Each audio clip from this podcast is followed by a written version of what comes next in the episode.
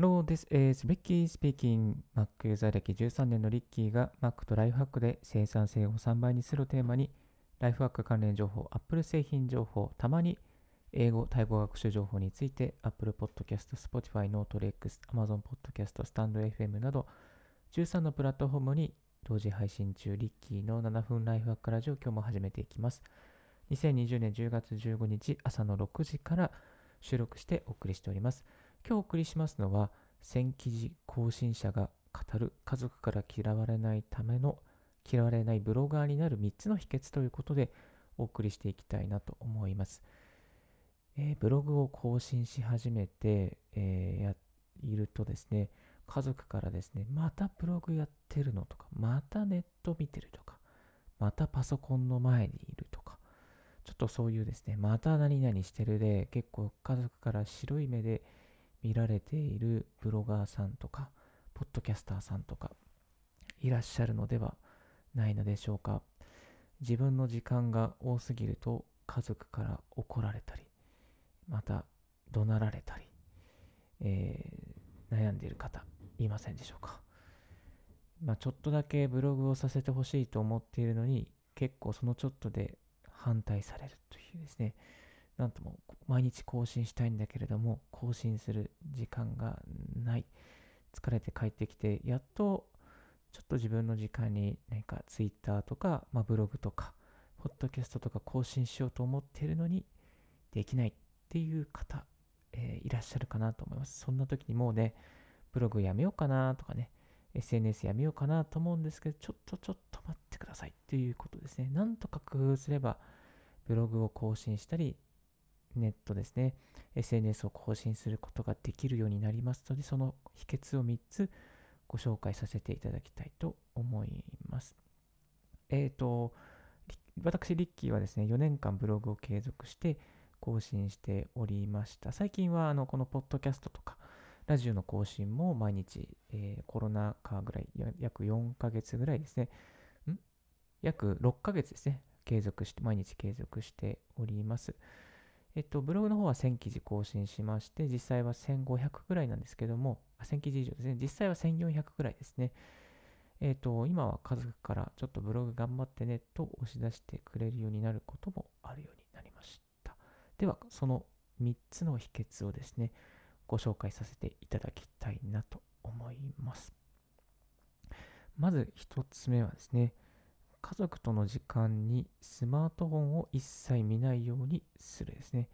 え家族との時間にスマートフォン一切見ないようにすると。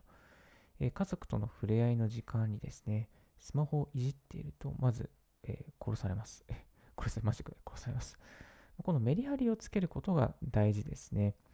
で、ブロガーさんにな、まあ、ブログを始めていくとですね、ブロ自分のブログがどれだけ読まれているのかとか、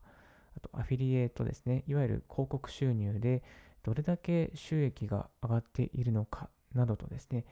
ちょっとこう気になっちゃうことがあると思うんですね。その、それ、あとはツイッターとかですね、ツイッターとかでどれだけ、え自分の、まあ、ブログの記事を紹介するツイートが、ライクがあるかなとかね、なんかそういうこう気になっちゃうっていろいろついついですね、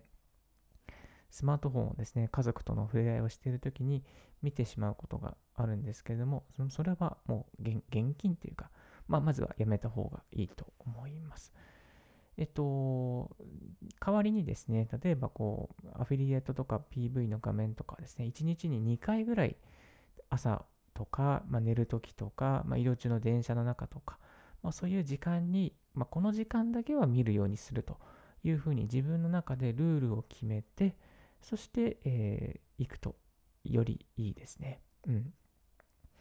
で、実際にじゃあ家族と触れ合ってるときは何をかん何をするのかっていうと、まあ、家族と触れ合いながら次に書く記事のニーズを考えたりとか、まあ、次に配信するポッドキャストのニーズを考えるということが大切です。実際この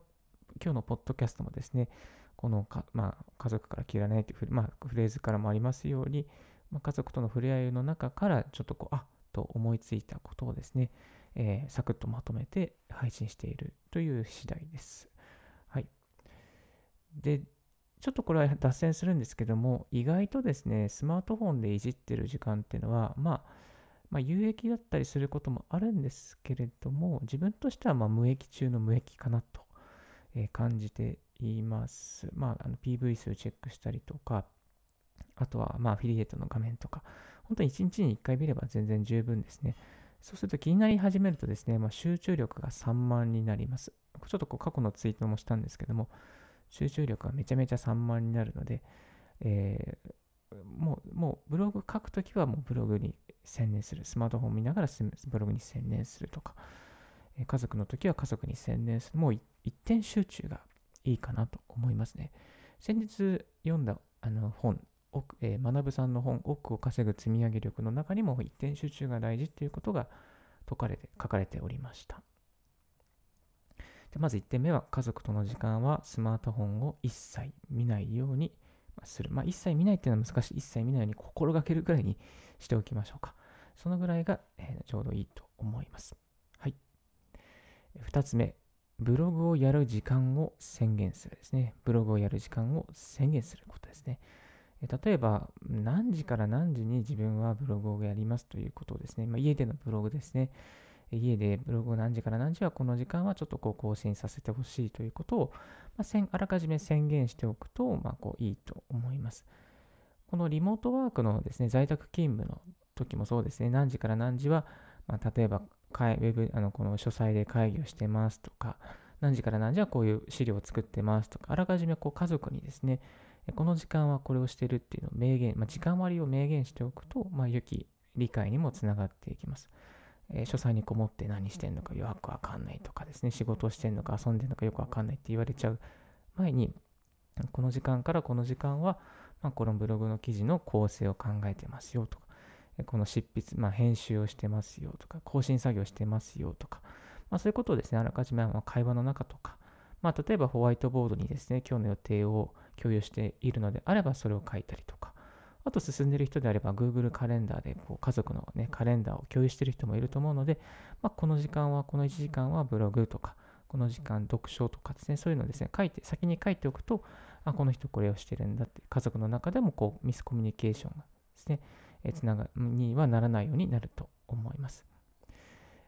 特にですね、こう、家での時間であれば、朝活、朝の作業時間は非常におすすめです。3つ理由があるんですけども、1つ目は誰も起きていないからまず邪魔されません。本当に静かな空間、静かな時間の中で集中してブログを、記事を考えたりとか執筆をすることができます。2つ目、フレッシュな脳で作業がはかどります。朝は一番ですね、こうクリエイティブな作業に向いていますし、あの脳脳の情報が整理された状態なので、いやえっと、執筆とかですね、何かこうアウトプットには最適な時間と言えます。そして3つ目は朝、朝活で、まあ、朝ブログを書いてる仲間って結構いるんですよね。まあ、ツイッターでハッシュタグ朝活とか、ハッシュタグ今日の積み上げでツイートすると、結構これからブログ書きますとか、今日はこんな記事を書きますとか、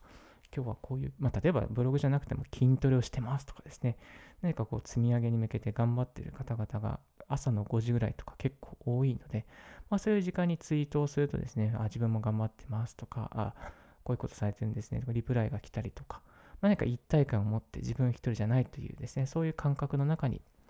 えー、作業を進めることができます。ですね。えっと、まあ、ブログ何時から何時に作業するかっていうことと、あとは朝活で作業すると割と時間が持てやすい形になります。まあ、朝活早くま、例えば5時に起きれば、え5時半から6時半の1時間とか、6時半、5時半から7時までの1時間半とか、まあ、そういうまとまった時間をですね、朝活に回して、まあ、何かアウトプットすることができます。実際にリッキーもこのやり方で、今、だいたい4時から4時半、まあ、5時ぐらいに起きまして、1時間から1時間半の朝活をして、その朝活の中で必ず、ポッドキャストの収録をするようにして、まあ、毎日積み上げております。はい。ブログももちろんやってますけど、ブログは空いてる時間にあのやってますね。じゃあ、まあ、他に朝活以外に、じゃあどういう、時間を作ることができるのかってことですね。えっ、ー、と、家以外でのですね、朝活、あの時間の作り方のちょっとした裏技をですね、ご紹介させていただきたいと思います。えまず1つ目は、早く出勤して職場で書くですね。例えば朝の、うん、4時に起きて、まあ、4時半に出発して始発電車で会社に行ってそして会社の,、まあ、会社の近くのカフェでもいいですし会社のオフィスでもいいですし空いてる会議室でもいいですしそういうところで、まあ、こうブログを書くですね。あとは、えっ、ー、と各駅停車に乗ってまったり電車の中で書くですね。まあ、例えば急行とか快速とかですね、まあ、特別急、特別準特急とかですね、まあ、ライナーとか、まあ、ライナー乗れればいいんですけれども、ライナー乗っちゃうとですね、早く着いちゃうので意味がないんです。各駅停車だったら、あの、なんかの、のまあ、人が少ないから、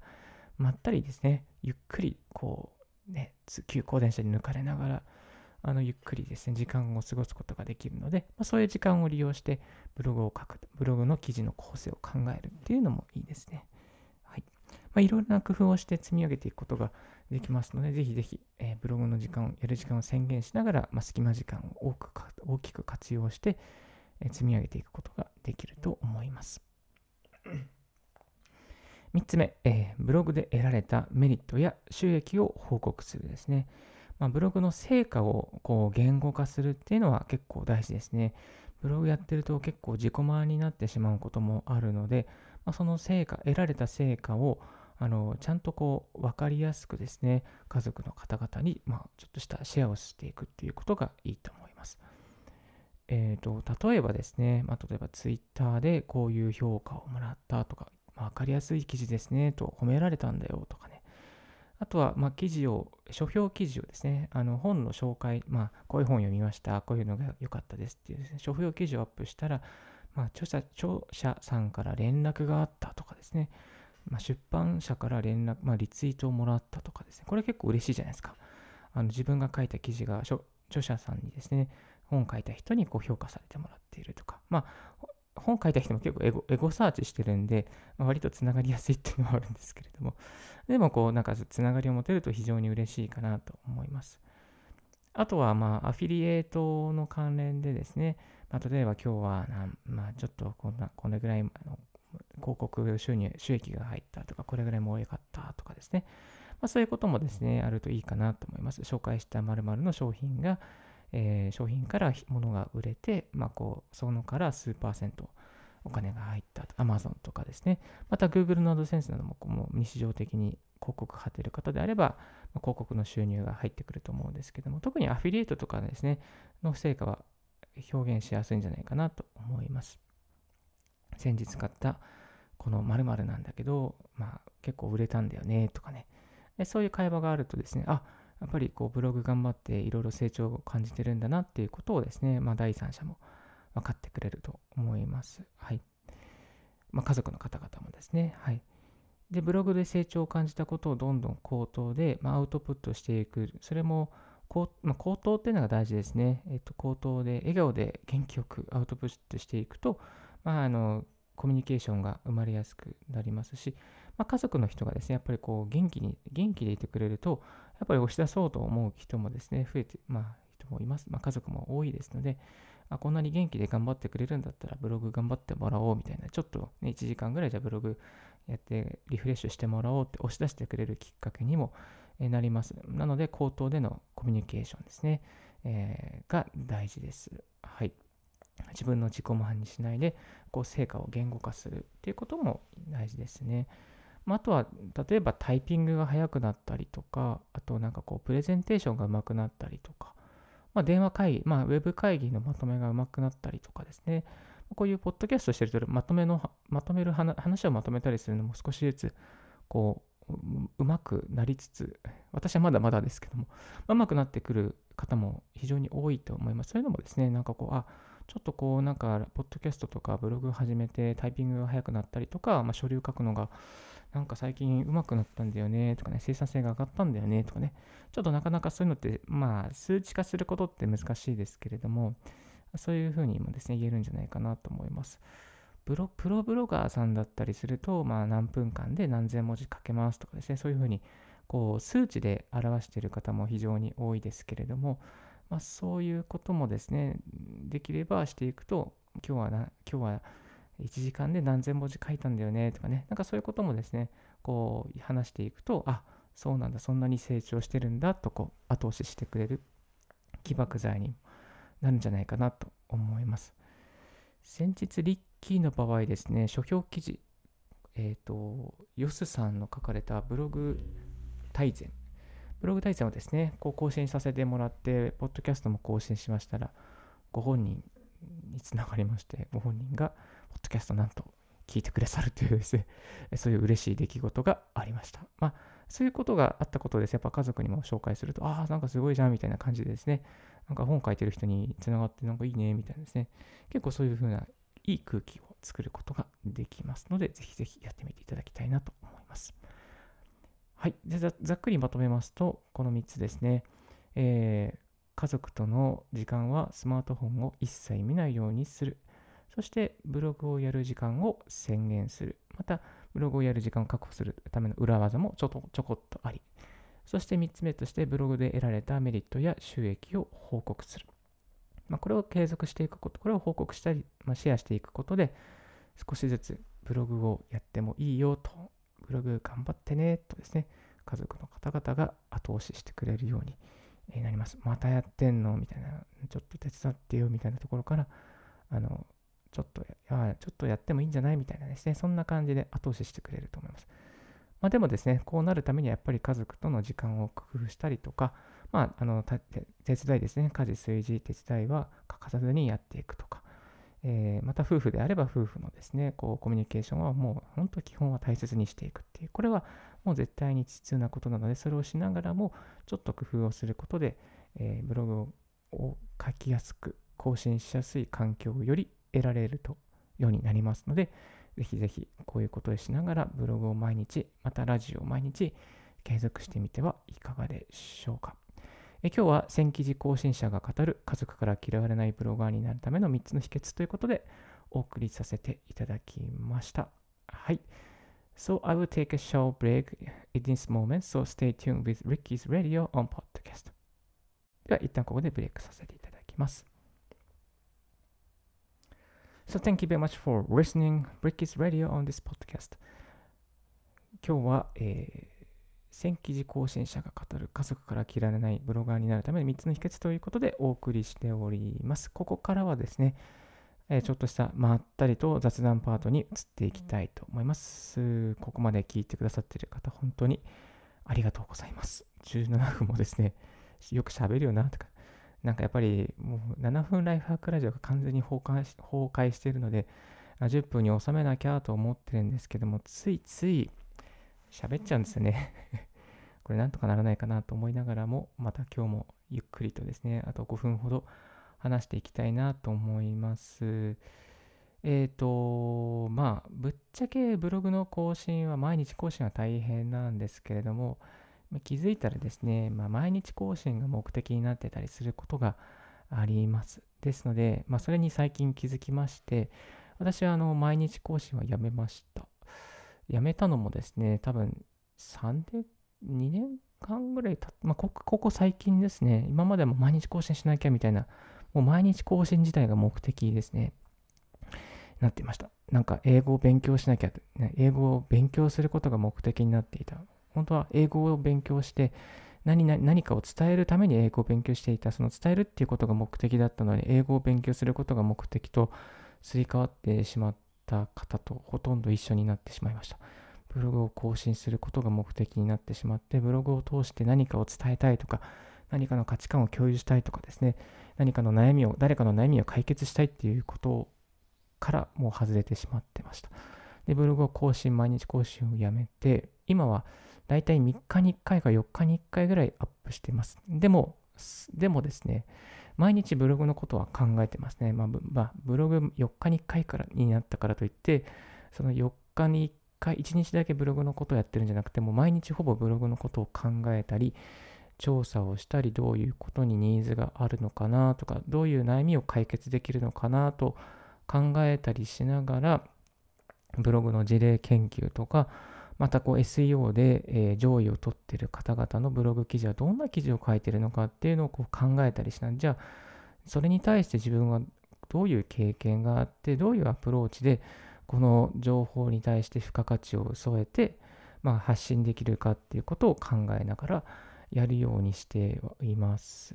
もち,、まあ、もちろんすぐにアップしなきゃいけないことも最速でアップしますけれども、でもこう考えながらですね、割とこう SEO のことで上位を取れるようにしながらっていうのはやっています。それをやり始めてですね、やっぱり少しずつ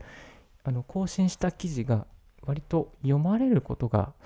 多くなったかなと思いますね。1, の1つの記事で1日、まあ、10PV とか 15PV とか。前はですね、アップしてももうなんか全く読まれないとか、最初だけ読まれて全く読まれないっていう記事が非常に多かったんですけれども、最近はもう、あの、一つアップすると、その記事が継続的にこう人が見に来てくれるようになっているなと思いますね。えー、っと、例えば、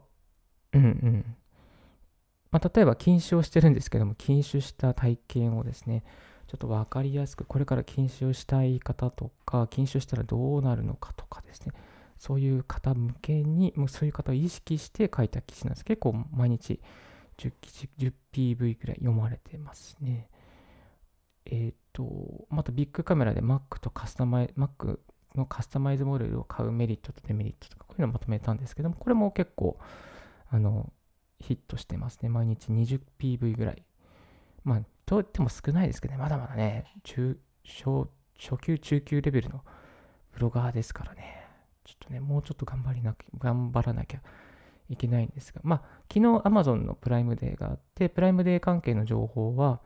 割と多かったですね。昨日なんまあ、まあ、40、50PV とかですね。えー、結構プライムデー関係ですね。30PV とか、ガーンと、まあ、そのタイムリーなやつやっぱり読まれますよね。タイムリーなものは。うん。え、タイムリーでやっぱ必要なものとか、まあ、あとは、やっぱりこの後も検索されるだされていくような形にしておくっていうことが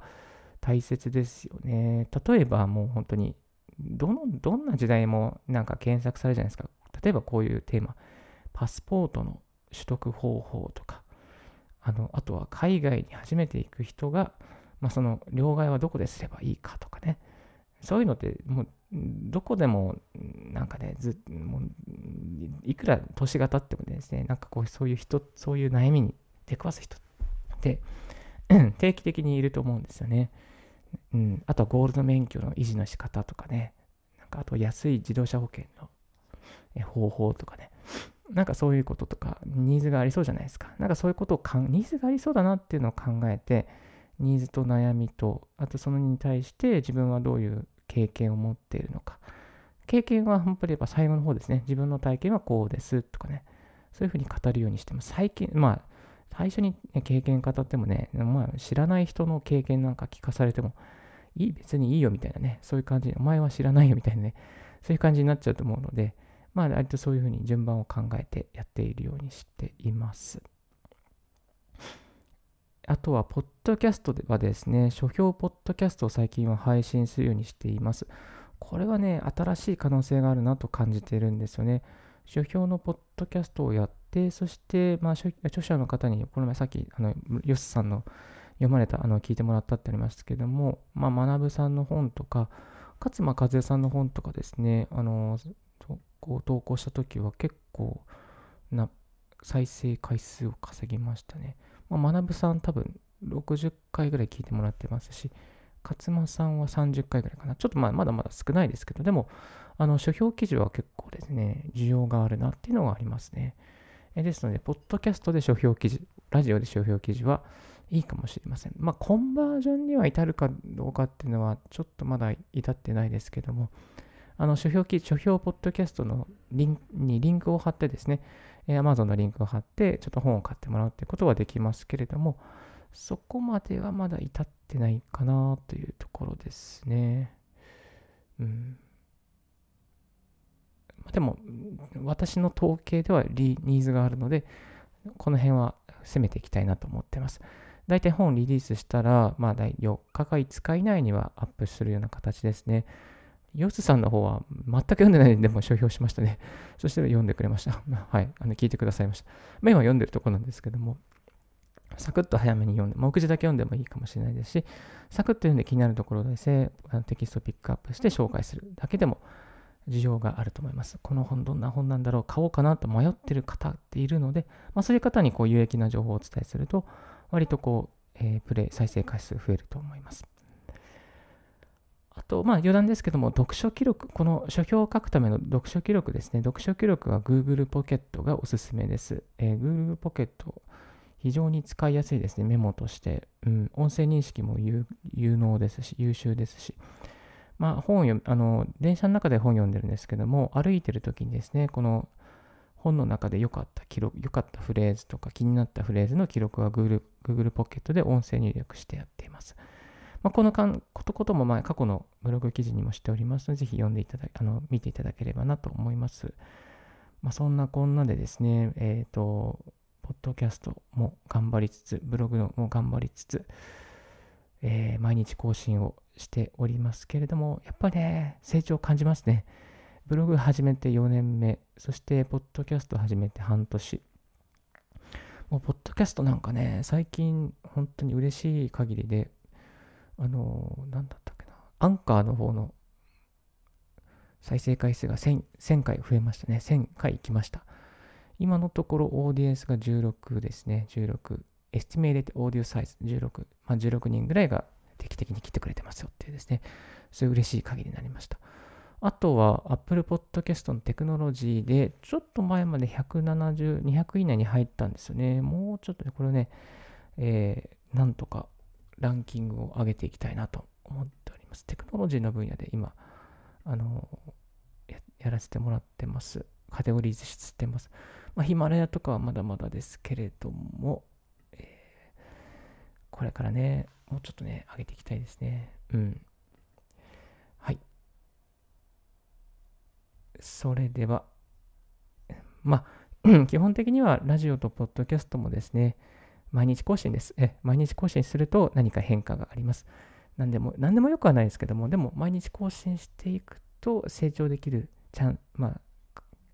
ベクトルがガガーンと増えます。あの、うなぎ登りになりますので、ぜひぜひ毎日更新、私がお伝えさせていただいた家族に、あの、数押し出してくれる家族を味方にしてですね、素晴らしい情報配信ライフを送っていただきたいなと思います。はい。今日は1000記事更新者が語る家族から嫌われないブロガーになるための3つの秘訣ということでお送りさせていただきました。今日のラジオはいかがでしたでしょうか？少しでも役に立ったなと思う方は、ポッドキャストの購読、また、Apple Podcast でお聞きの方はぜひぜひレビューをお願いいたします。リッキーブログ、リッキーのツイッターも毎日更新しております。リッキーさん、次はこういうことを教えてくださいということありましたら、ツイッターなどでご連絡いただきたいと思います。Thank you very much for tuning in Ricky's Radio on Podcast. This Ricky's Radio has been brought to you by ブロガーのリッキーがお送りいたしました。Have a wonderful, fruitful day. Bye for now.